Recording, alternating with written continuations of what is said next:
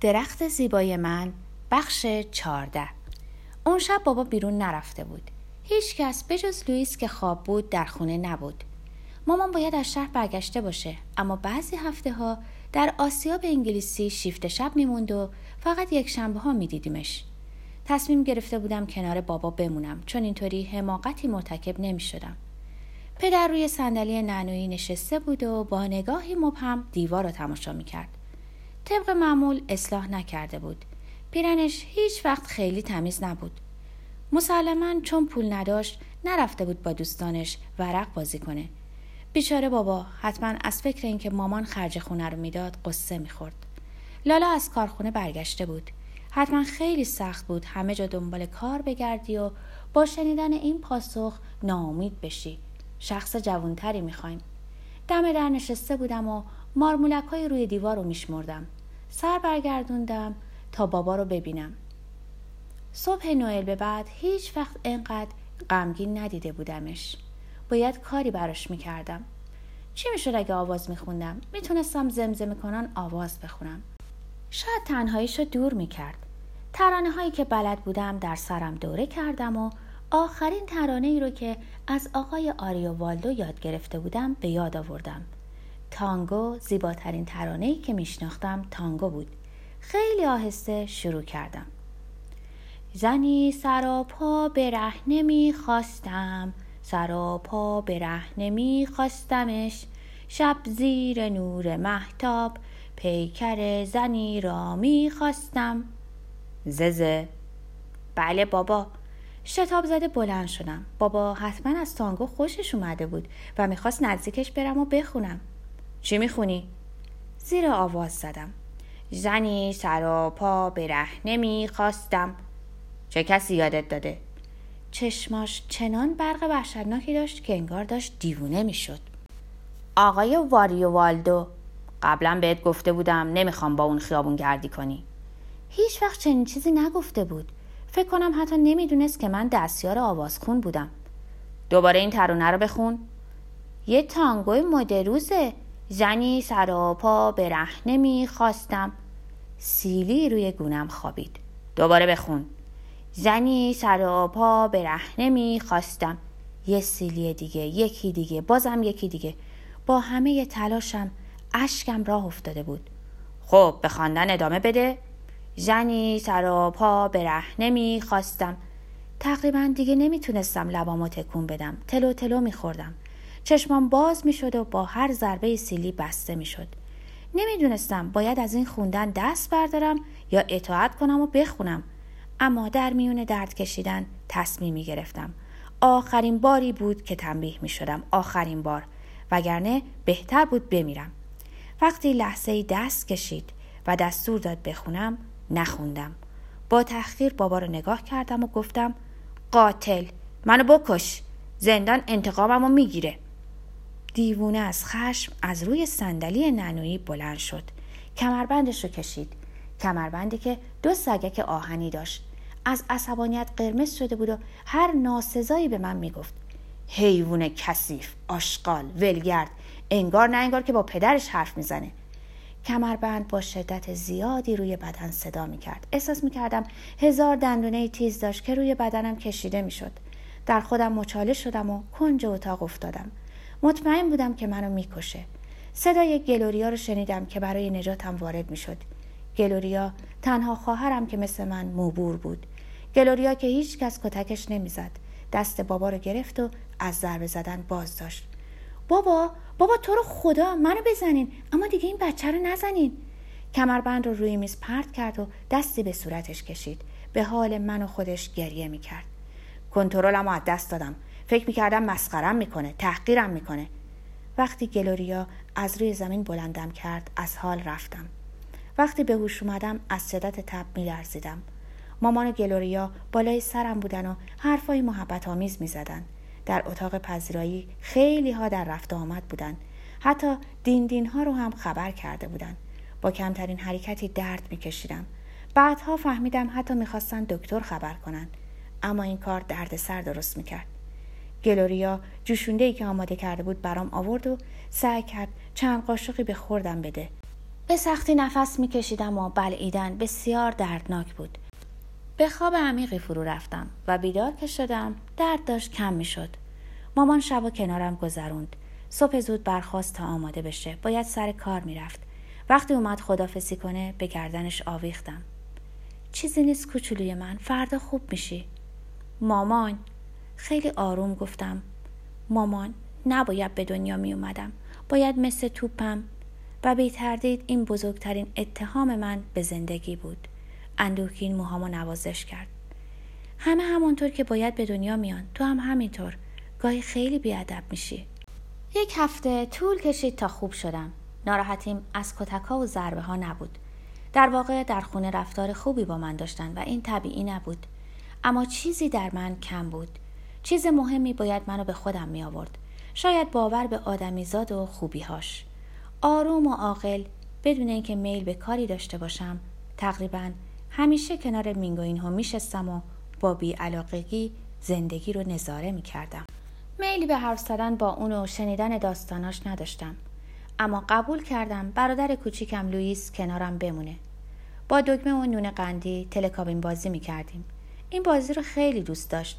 و تمام روزش با سوار و پیاده کردن کابین ها میگذشت. با مهربونی بی اندازه نگاش می‌کردم. چون وقتی مثل اون کوچیک بودم این بازی رو دوست داشتم. سکوت من گلوریا رو دلنگرون کرده بود. دسته عکس هام و کیسه تیله هام رو دم دستم میگذاشت اما اغلب نگاهش هم نمی کردم. نه دلم می‌خواست به سینما برم نه با جعبه واکسنین بیرون برم. در واقع موفق نمی شدم زخم درونی حیوان کوچکی رو که بیرحمانه و بی آنکه بدون چرا کتک خورده بود درمان کنم. گلوریا از دنیای خیالاتم می‌پرسید. اینجا نیستن جای دوری رفتن. گلوریا نمی‌دونست چه تغییری در من رخ داده و چه تصمیمی گرفتم. می‌خواستم فیلم های دیگری ببینم. از اون به بعد فقط فیلم های عاشقانه می‌دیدم. فیلم هایی که به قول بزرگترا همدیگر رو میبوسن و همه همدیگر رو دوست دارن. روزی که امکان مدرسه رفتنم بود فرا رسید اما به مدرسه نرفتم. می‌دونستم که پرتگاه یه هفته ای با ماشینمون منتظرم مونده و طبیعتا تا خبرش نمی‌کردم دوباره منتظرم نمیموند. حتی اگه می‌دونست بیمارم سعی نمی‌کرد به دیدنم بیاد سوگند خورده بودیم تا دم مرگ پیمان بسته بودیم که رازمون رو فاش نکنیم. جز خدا کسی نباید از دوستیمون خبردار می‌شد. ماشین زیبا مقابل ایستگاه راهان کنار قنادی پارک شده بود. این اولین پرتو آفتاب شادمانی بود. قلب پر از دلتنگیم به تپش افتاد. به زودی دوستم رو می‌دیدم. در همون لحظه سوت قشنگی که در ورودی ایستگاه تنین انداخته بود تنم و لرزوند. مانگارا تیبا بود سریع و مغرور حکمران ریل ها با همه شکوهش رد شد تقریبا پرواز کنان در حالی که واگناش به هم برخورد می‌کردند. مردم از پنجره ها بیرون رو نگاه می‌کردن همه اونایی که نگاه می‌کردن خوشحال بودن وقتی کوچیک بودم دوست داشتم رد شدن مانگاراتیبا رو تماشا کنم و باهاش خدافزی کنم. خداحافظی پایان ناپذیری که تا ناپدید شدن قطار ادامه داشت. حالا نوبت لوئیس بود.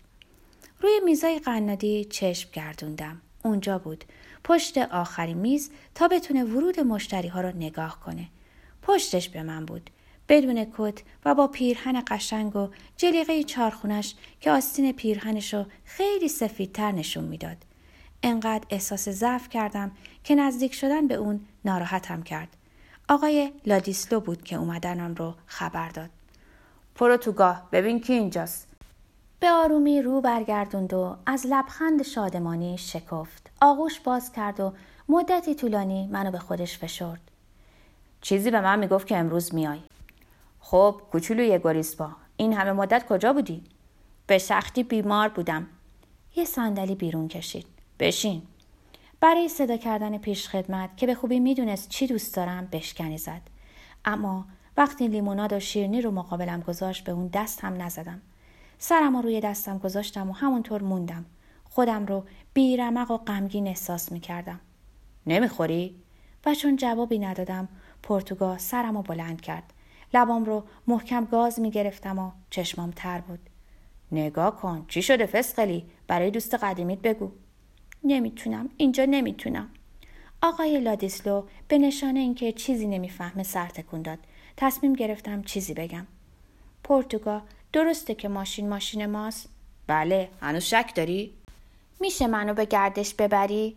درخواستم قافلگیرش کرد اگه بخوای میریم با دیدن اشکام که سرازیر می‌شد منو میون بازوانش تا ماشین برد و بدون اینکه لازم باشه در رو باز کنه منو در ماشین نشوند رفت حساب کنه و شنیدم که با آقای لادیسلو و دیگران حرف می‌زد هیچ کس در خونه احساسات این بچه رو درک نمی‌کنه هیچ وقت بچه به این حساسی ندیدم واقعیت رو اعتراف کن پرتوگا. از این شیطون کوچولو خوشت میاد. خیلی بیشتر از چیزی که فکرشو می‌کنین. فسقلی باهوش و فوقلادهیه به ماشین برگشت و نشست. دلت می‌خواد کجا بریم؟ فقط می‌خوام از اینجا بریم. می‌تونیم تا جاده مروندو بریم. نزدیکه. بنزین زیادی مصرف نمی کنیم. خندید. برای اینکه دلنگرون مشکلات بزرگا بشی زیادی کوچیک نیستی؟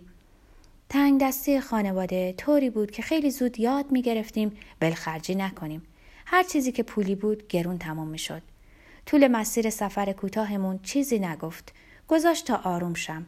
اما وقتی از همه چیز دور شدیم و جاده چیزی جز الافسار سبز رنگ نبود ماشین رو نگه داشت و طوری نگام کرد و لبخند زد که همه چیزایی که در دنیا کم داشتم جبران کرد پرتوگا به چهره من نگاه کن البته چهره که نه به پوزم.